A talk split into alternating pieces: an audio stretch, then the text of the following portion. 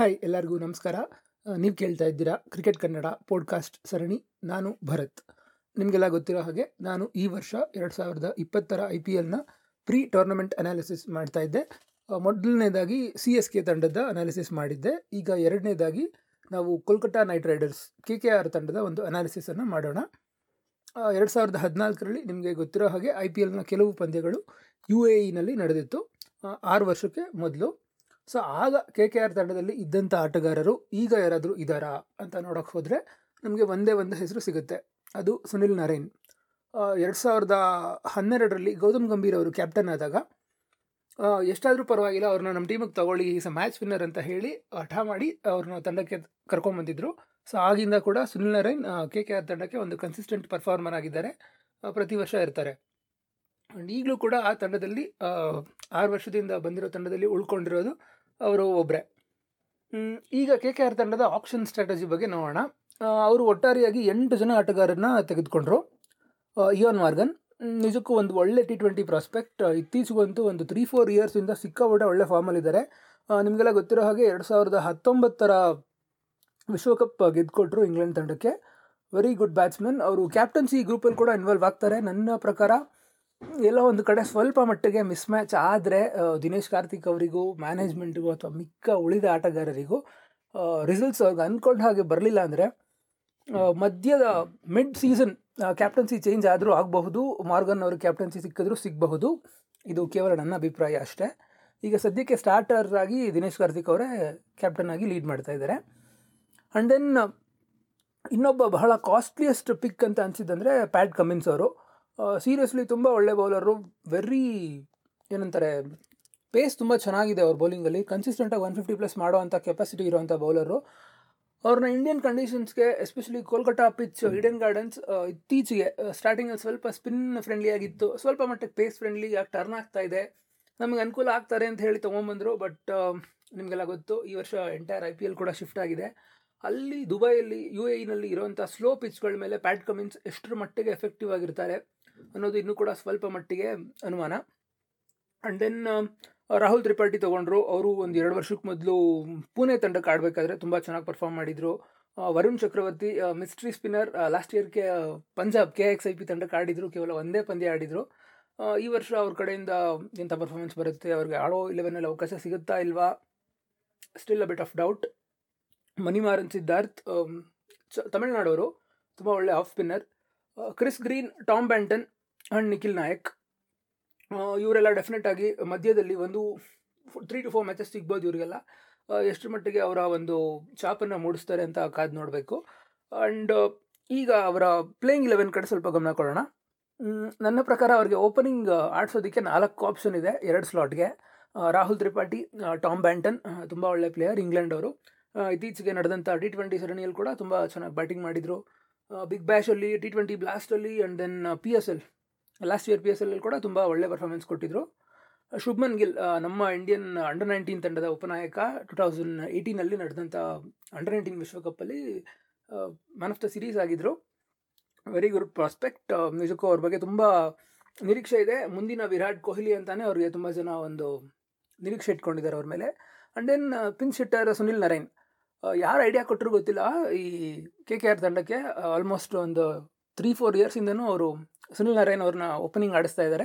ಅದೊಂದು ರೀತಿ hit and miss ಅನ್ನೋ ಥರ, ಹಿಟ್ ಆರ್ ಮಿಸ್ ಬಂದರೆ ಒಂದು 30-40 ರನ್ಸ್ ತುಂಬ ಬೇಗ ಕೊಡ್ತಾರೆ, ಎಲ್ಲೂ ಬಾಲ್ ವೇಸ್ಟ್ ಮಾಡೋದಿಲ್ಲ, ಇಲ್ಲಾಂದರೆ ಔಟಾಗಿ ಹೋಗ್ಬಿಡ್ತಾರೆ. ಸೊ ನೆಕ್ಸ್ಟ್ ಏನಂತಾರೆ, ಅವರ ರೆಗ್ಯುಲರ್ ಬ್ಯಾಟ್ಸ್ಮನ್ಗಳು ಬಂದು ಅವರ ಇನ್ನಿಂಗ್ಸ್ ಕಂಟಿನ್ಯೂ ಮಾಡ್ಕೊಂಡು ಹೋಗ್ಬೋದು ಅನ್ನೋ ಥರ. ಸೊ ಈ 4 ಜನ ಪ್ಲೇಯರ್ಸಲ್ಲಿ ನನ್ನ ಪ್ರಕಾರ ಶುಭ್ಮನ್ ಗಿಲ್ ಮತ್ತು ಸುನಿಲ್ ನರೇನ್ ಓಪನ್ ಮಾಡ್ಬೋದು. And then number 3 again Nitish Rana ಅಥವಾ ಸಿದ್ದೇಶ್ ಲಾಡ್ ಅಥವಾ ರಾಹುಲ್ ತ್ರಿಪಾಠಿ. ಈ 3 ಜನಗಳ ಮಧ್ಯೆ ಒಂದು ತ್ರಿಕೋಣ ಪೈಪೋಟಿ ಏರ್ಪಡುತ್ತೆ. ನನ್ನ ಪ್ರಕಾರ ಟಾಪ್ ಆರ್ಡರ್ ಆಗಿರೋದ್ರಿಂದ ಮೋಸ್ಟ್ ಪ್ರಾಬಬ್ಲಿ ರಾಹುಲ್ ತ್ರಿಪಾಠಿ ಅವ್ರ ಓಪನರ್ ಆಗಿಲ್ಲ ಅಂದರೆ ಅಥವಾ Nitish Rana left hand batsman. So top ಆರ್ಡ್ರಲ್ಲಿ ಇನ್ನೊಬ್ಬ ಲೆಫ್ಟ್ ಹ್ಯಾಂಡ್ ಪ್ಲೇಯರ್ ಇರಲಿ, ಯಾಕಂದರೆ ಸುನಿಲ್ ನರೇನ್ ಅವ್ರನ್ನ ತುಂಬ ಇನ್ನಿಂಗ್ಸ್ ಸುದ್ದ ಆಡ್ತಾರೆ ಅಂತ ನಂಬೋಕ್ಕಾಗಲ್ಲ ಅನ್ನೋ ಕಾರಣಕ್ಕೋಸ್ಕರ ನಿತೀಶ್ ರಾಣಾ ಅವ್ರಿಗೆ ಅವಕಾಶ ಸಿಗ್ಬೋದು. ಆ್ಯಂಡ್ ದೆನ್ ಅವ್ರ ಬೌಲಿಂಗಲ್ಲಿ ಕೂಡ 2 to 3 overs ಮಾಡ್ಬೋದು. ಈ ವರ್ಷದ ಒಂದು IPL ಮತ್ತು ಮುಂದಿನ ವರ್ಷದ IPL, ಯಾಕಂದರೆ ಆಲ್ಮೋಸ್ಟ್ 6 months ಅಂತರದಲ್ಲಿ 2 IPL ನಡೆಯೋದ್ರಿಂದ ನಿತೀಶ್ ರಾಣಾ ಅವರ ಪಾಲಿಗೆ ಬಹಳ ಕ್ರೂಷಿಯಲ್ಲು. ಯಾಕಂದರೆ ಈ 2 IPLಗಳಲ್ಲಿ ಅವರು ಕನ್ಸಿಸ್ಟೆಂಟಾಗಿ ಪರ್ಫಾರ್ಮ್ ಮಾಡಿಬಿಟ್ರೆ ಅವ್ರಿಗೆ ಟೀಮ್ ಇಂಡಿಯಾಗೆ ಹೋಗುವಂಥ ಒಂದು ಚಾನ್ಸ್ ಇದೆ. ಯಾಕಂದರೆ ಈಗ ಟೀಮ್ ಇಂಡಿಯಾದಲ್ಲಿ ಟಾಪ್ ಆರ್ಡ್ರಲ್ಲಿ ಇರೋವಂಥ ಪ್ಲೇಯರ್ಸ್ ಯಾರೂ ಕೂಡ ಬೌಲಿಂಗ್ ಮಾಡ್ತಾಯಿಲ್ಲ. ಹಾಗಾಗಿ 1 or 2 ಬೌಲಿಂಗ್ ಚೇಂಜಸ್, ಬೌಲಿಂಗ್ ಮಾಡೋಕ್ಕಾಗೋವಂಥ ಒಬ್ಬ ಬ್ಯಾಟ್ಸ್ಮನ್ ನಮ್ಮ ತಂಡಕ್ಕೆ ಬೇಕು ಅನ್ನೋ ಒಂದು ರಿಕ್ವೈರ್ಮೆಂಟ್ ಇರೋದ್ರಿಂದ ನಿತೀಶ್ ರಾಣಾ ಅವ್ರಿಗೆ ತುಂಬ ಒಳ್ಳೆಯ ಆಪರ್ಚುನಿಟಿ ಇದೆ. ಆ್ಯಂಡ್ ದೆನ್ 4, 5, 6 ಅವರ fixed slots Morgan, Karthik, Russell. ಸ್ವಲ್ಪ ಹೆಚ್ಚು ಕಮ್ಮಿ ಆಗ್ಬೋದು, ಯಾರು ಮೊದಲು ಬರ್ಬೋದು, ಯಾರು ಆಮೇಲೆ ಬರ್ಬೋದು.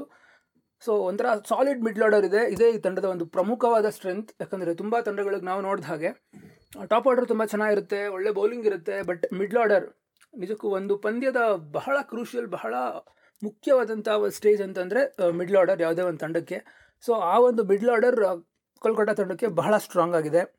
ಆ್ಯಂಡ್ ದೆನ್ ನಂಬರ್ 7 ಮತ್ತೆ ಸ್ವಲ್ಪ ಮಟ್ಟಿಗೆ ಕನ್ಫ್ಯೂಷನ್ ಸ್ಟಾರ್ಟ್ ಆಗುತ್ತೆ. ಒಂದು ರೀತಿ ಫಿನಿಷರು, ಫ್ಲೋಟರ್ ರೋಲ್ ಬೇಕಾಗುತ್ತೆ.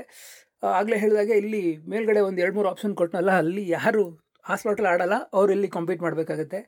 ರಿಂಕು ಸಿಂಗ್, ಕ್ರಿಸ್ ಗ್ರೀನ್ ಅಥವಾ ಪ್ರಾಬಬ್ಲಿ ಸಿದ್ದೇಶ್ ಲಾಡ್, ಈ ವರ್ಷ ಮುಂಬೈಯಿಂದ ಟ್ರಾನ್ಸ್ಫರ್ ಆದರು ಕೋಲ್ಕತ್ತಾ ತಂಡಕ್ಕೆ. ಸೊ ನಂಬರ್ 7 ಕ್ರಿಸ್ ಗ್ರೀನ್ ಅಥವಾ ರಿಂಕು ಸಿಂಗ್ ಮೋಸ್ಟ್ ಪ್ರಾಬಬ್ಲಿ ಅಂದ್ಕೊಳ್ತೀನಿ. ಯಾಕಂದರೆ ಬೌಲಿಂಗ್ ಆಪ್ಷನ್ಸ್ ರಿಂಕು ಸಿಂಗ್ ಕೂಡ ಬೌಲಿಂಗ್ ಮಾಡ್ತಾರೆ. ಲಾಸ್ಟ್ ಇಯರ್ ನೋಡಿದ್ವಿ ಅವ್ರನ್ನ, ಪರವಾಗಿಲ್ಲ, ಸಿಕ್ಕಾಪಟ್ಟೆ ಇಂಪ್ರೆಸ್ ಮಾಡಿಲ್ಲ, but not too bad. Chris Green ಆಸ್ಟ್ರೇಲಿಯಾದವರು, T20 ಪ್ರಾಸ್ಪೆಕ್ಟ್, ವರ್ಲ್ಡ್, ವಿಶ್ವದಾದ್ಯಂತ ಅವರು T20 ಲೀಗ್ಗಳಲ್ಲಿ ಪಾಲ್ಗೊಂಡಿದ್ದಾರೆ. ಇತ್ತೀಚೆಗೆ ನಡೆದಂಥ CPL ಕೂಡ ಅವರು ಗಾಯನ ತಂಡದ ಕ್ಯಾಪ್ಟನ್ ಆಗಿದ್ದರು. Reasonably good performer, but foreign player ಆಗಿರೋದ್ರಿಂದ ಸ್ವಲ್ಪ ಏನಂತ ಮಿಕ್ಸ್ ಆ್ಯಂಡ್ ಮ್ಯಾಚ್ ಮಾಡಬೇಕಾಗುತ್ತೆ. ಕಾಂಬಿನೇಷನ್ಸ್ ಯಾರು ಸೂಟ್ ಆಗ್ತಾರೆ, ಯಾರು ಇಲ್ಲ, ನಾವು ತೊಗೊಂಡು ಬರ್ಬೋದು ಅಂತ. ಆ್ಯಂಡ್ ದೆನ್ ಈಗ ಬೌಲಿಂಗ್ ಬಂದರೆ ನನ್ನ ಪ್ರಕಾರ ಇಬ್ಬರು ಪ್ಲೇಯರ್ಸ್ ಕನ್ಫರ್ಮ್ ಇರ್ತಾರೆ. ಒಂದು ಬಂದು Kuldeep Yadav, mystery spinner, left hand chinaman. And then ಇನ್ನೊಂದು ಸ್ಪಾಟ್ ಬಂದು ಪ್ಯಾಟ್ ಕಮಿನ್ಸ್. ಈ ಇಬ್ಬರು ಪ್ಲೇಯರ್ಗಳು ಖಂಡಿತವಾಗ್ಲೂ ಅವರ ರೆಗ್ಯುಲರ್ ಸ್ಟಾರ್ಟಿಂಗ್ 11 ಫೀಚರ್ ಆಗ್ತಾರೆ. ಆ್ಯಂಡ್ ದೆನ್ ಮಿಕ್ಕಿದಂಥ ಒಂದು 2 ಜಾಗಗಳಿಗೆ ಸ್ವಲ್ಪ ಮಟ್ಟಿಗೆ ಏನಂತಾರೆ ಕಾಂಪಿಟೇಷನ್ ಇದೆ. ಹ್ಯಾರಿ ಗರ್ನಿ ಇದ್ದಾರೆ, ಲಾಸ್ಟ್ ಇಯರ್ ಕೂಡ ಆಡಿದ್ರು ಅವರು. ಆಸ್ಟ್ರೇಲಿಯಾದವರು KKR ತಂಡಕ್ಕೆ 8 ಪಂದ್ಯ ಆಡಿದರು, ಒಂದು ಒಳ್ಳೆ ಪರ್ಫಾರ್ಮೆನ್ಸ್ ಕೊಟ್ಟಿದ್ದರು. ನಮ್ಮ ಕರ್ನಾಟಕದವರಾದ ಪ್ರಸಿದ್ಧ ಕೃಷ್ಣ ಇದ್ದರು, ಅವರು ಲಾಸ್ಟ್ 2 years ತುಂಬ ಒಳ್ಳೆ ಪರ್ಫಾರ್ಮೆನ್ಸ್ ಕೊಡ್ತಾ ಇದ್ದಾರೆ. ಆ್ಯಂಡ್ ದೆನ್ ದಿನೇಶ್ ಕಾರ್ತಿಕ್ ಅವರಿಗೆ ತುಂಬ ಇಂಪ್ರೆಸ್ ಮಾಡಿ ಅವರು KKR ತಂಡಕ್ಕೆ ಸೇರ್ಪಡೆ ಆಗಿದ್ದು, ನೆಟ್ ಬೌಲರ್ ಆಗಿದ್ದಂಥ ಪ್ರಸಿದ್ಧವರು. ಆ್ಯಂಡ್ ದೆನ್ KKR ತಂಡ ಬಹಳ ಮುತುವರ್ಜಿಯಿಂದ ಗ್ರೂಪ್ ಮಾಡ್ತಾ ಇರೋ ಇಬ್ಬರು ಪ್ಲೇಯರ್ಗಳು, ಒಂದು ಕಮಲೇಶ್ ನಾಗರ್ಕೋಟಿ, ಇನ್ನೊಬ್ಬರು ಶಿವಂ ಮಾವಿ. ಅಂಡರ್ 19 ಆಡ್ತಾ ಇದ್ದಂಥ ಕಾಲದಿಂದ ಕೂಡ ಅವರು KKR ಜೊತೆ ಇದ್ದಾರೆ. ಇಂಜೋರ್ ಆದರೂ ಕೂಡ ಅವ್ರನ್ನ ಡ್ರಾಪ್ ಮಾಡಿಲ್ಲ, ಇನ್ಫ್ಯಾಕ್ಟ್ ಚೆನ್ನಾಗಿ ನರ್ಚರ್ ಮಾಡ್ತಾ ಇದ್ದಾರೆ. ನಮಗೆ ಇವರು ಖಂಡಿತವಾಗ್ಲೂ ಫ್ಯೂಚರಲ್ಲಿ ಪಂದ್ಯಗಳನ್ನ ಗೆದ್ದು ಕೊಡುವಂಥ ಆಟಗಾರರು ಅಂತ ಬಹಳ ಭರವಸೆ ಇಟ್ಕೊಂಡಿದ್ದಾರೆ. ಈ ವರ್ಷನಾದರೂ ಅವರು ಪ್ಲೇಯಿಂಗ್ 11 ಫೀಚರ್ ಆಗ್ತಾರಾ, ಇಂಜುರಿ ಫ್ರೀ ಆಗಿ ಬರ್ತಾರಾ ಅವರು ಟೂರ್ನಮೆಂಟ್ಗೆ ಅನ್ನೋದೇ ಒಂದು ದೊಡ್ಡ ಕ್ವೆಶನ್ ಮಾರ್ಕ್. ಸೊ ಹಾಗಾಗಿ KKR ಅವ್ರ ಮೇಲೆ ತುಂಬ ಭರವಸೆ ಇಟ್ಕೊಂಡಿದೆ. ಎಷ್ಟರ ಮಟ್ಟಿಗೆ ಅವರು ಭರವಸೆನ ಉಳಿಸ್ಕೊಳ್ತಾರೆ ಅಂತ ಕಾದು ನೋಡಬೇಕು. ಒಟ್ಟಾರೆಯಾಗಿ ಹೇಳೋದಾದರೆ ನನ್ನ ಪ್ರಕಾರ KKR ತಂಡಕ್ಕೆ ಒಂದು ಒಳ್ಳೆ ಬೌಲಿಂಗ್ ಲೈನಪ್ ಇದೆ, ಸಾಕಷ್ಟು ಆಪ್ಷನ್ಸ್ ಇದೆ. ಆ್ಯಂಡ್ ದೆನ್ ಮಿಡ್ಲ್ ಆರ್ಡರ್ ಬಹಳ ಸ್ಟ್ರಾಂಗ್ ಆಗಿದೆ. ಟಾಪ್ ಆರ್ಡ್ರಲ್ಲಿ ಸ್ವಲ್ಪ ಮಟ್ಟಿಗೆ ಏನು ಹೇಳೋಣ ಕನ್ಫ್ಯೂಷನ್ಸ್ ಇರುತ್ತೆ, ಬಟ್ ಶುಭ್ಮನ್ ಗಿಲ್ ಅವ್ರಿಗೂ ಕೂಡ ಈ ಒಂದು ಟೂರ್ನಮೆಂಟ್ ಬಹಳ ಕ್ರೂಷಿಯಲ್ ಆಗಿರುತ್ತೆ. ಅವರು ರೀಸೆಂಟಾಗಿ ಇಂಡಿಯಾ ಟೀಮಿಗೆ ಸೆಲೆಕ್ಟ್ ಆಗಿ ಆಚೆ ಬಂದು, ಇನ್ಫ್ಯಾಕ್ಟ್ ಲಾಸ್ಟ್ ಟೈಮ್ ಸೆಲೆಕ್ಟ್ ಆದಾಗ ಅವ್ರು ಚೆನ್ನಾಗಿ ಆಡಿದರೆ ವರ್ಲ್ಡ್ ಕಪ್ಗೆ ಹೋಗುವಂಥ ಚಾನ್ಸ್ ಇತ್ತು. ಸೊ ಹಾಗಾಗಿ ಅವರು ಕೂಡ ಅದೊಂದು ಬೇಜಾರಲ್ಲಿರ್ತಾರೆ, ಇಲ್ಲ ನಾನು ಚೆನ್ನಾಗಿ ಪರ್ಫಾರ್ಮ್ ಮಾಡಲೇಬೇಕು ಅಂತ. ಸೊ ಈ ವರ್ಷದ IPLನಲ್ಲಿ KKR ತಂಡ ಒಂದು ಮಟ್ಟಿಗೆ ಬ್ಯಾಲೆನ್ಸ್ ಆಗಿದೆ ಅಂತ ಹೇಳ್ಬೋದು, ಬಟ್ ಎಲ್ಲೋ ಒಂದು ಕಡೆ ಅವ್ರಿಗೆ ಬ್ಯಾಕಪ್ ಇಲ್ಲ, ಅದು ಎಸ್ಪೆಷಲಿ ಬ್ಯಾಟಿಂಗ್ ಆಪ್ಷನ್ಸಲ್ಲಿ. ಸಪೋಸ್ ಯಾರಾದರೂ ಇಂಜೋರ್ ಆದರೆ ಟೂರ್ನಮೆಂಟಿಂದ ಆಚೆ ಉಳ್ಕೋಬೇಕು ಅನ್ನೋಂಥ ಪರಿಸ್ಥಿತಿಯಲ್ಲಿ, ಸೊ ಹಾಗಾಗಿ ಆ ವಿಚಾರದಲ್ಲಿ ಸ್ವಲ್ಪ ಅವರು ಎಚ್ಚರವಾಗಿರಬೇಕು. Apart from that the entire lineup looks good. ನನ್ನ ಪ್ರಕಾರ ಅವರು ಡೆಫಿನೆಟ್ ಆಗಿ ಪ್ಲೇ ಆಫ್ಗೆ ಕಂಟೆಂಡರ್ಸ್ ಇದ್ದೇ ಇರ್ತಾರೆ. 3 or 4 ಡೆಫಿನೆಟಾಗಿ ಫಿನಿಷ್ ಮಾಡ್ತಾರೆ. ಅಂದರೆ ನಿಮಗೆಲ್ಲ ಗೊತ್ತಿರೋ ಹಾಗೆ 2 to 3 good days will take them, will give them the championship. So ಹಾಗಾಗಿ ಈ ವರ್ಷ KKR ತಂಡ ಪ್ಲೇ ಆಫ್ಗೆ ಹೋಗ್ತಾರೆ ಅನ್ನೋದು ನನ್ನ ಒಂದು ಅನಿಸಿಕೆ. ನಿಮ್ಮ ಅನಿಸಿಕೆ, ಅಭಿಪ್ರಾಯ ಏನಿದೆ ದಯವಿಟ್ಟು ಹಂಚ್ಕೊಳ್ಳಿ. ನಿಮ್ಮ ಸೋಷಿಯಲ್ ಮೀಡಿಯಾ ಹ್ಯಾಂಡಲ್ಗಳ ಮೂಲಕ ನನಗೆ ರಿಪ್ಲೈ ಮಾಡ್ಬೋದು. ಈ ಒಂದು ಪಾಡ್ಕಾಸ್ಟ್ನ ಕೇಳಿದ್ದೀರಾ, ನಿಮಗೆ ಖುಷಿಯಾಗಿದ್ದರೆ, ಇಷ್ಟ ಆದರೆ ದಯವಿಟ್ಟು ನಿಮ್ಮ ಸ್ನೇಹಿತರಿಗೆ, ಇತರ ಕ್ರಿಕೆಟ್ ಪ್ರೇಮಿಗಳಿಗೆ ಹಂಚಿ, ಎಲ್ಲರಿಗೂ ಇದನ್ನ ತಲುಪಿಸಿ. ನೀವು ಪಾಡ್ಕಾಸ್ಟ್ ಕೇಳೋವಂಥ ಎಲ್ಲ ಮಾಧ್ಯಮಗಳಲ್ಲಿ Google podcast, Spotify, anchor, iTunes ಎಲ್ಲ ಕಡೆ ಸಿಗುತ್ತೆ ನಿಮಗೆ. ದಯವಿಟ್ಟು ಇದನ್ನು ಹೆಚ್ಚು ಹೆಚ್ಚು ಹಂಚಿ, ಜಾಸ್ತಿ ಜನಗಳ ಜೊತೆ ಶೇರ್ ಮಾಡಿ ಅಂತ ಹೇಳಿ ನನ್ನ ಮಾತನ್ನು ಮುಗಿಸ್ತೀನಿ. Thank you very much. ಮತ್ತೆ ಮುಂದಿನ ತಂಡದ ಜೊತೆ ಅನಾಲಿಸಿಸಲ್ಲಿ ಮತ್ತೆ ಸಿಗೋಣ. Thank you.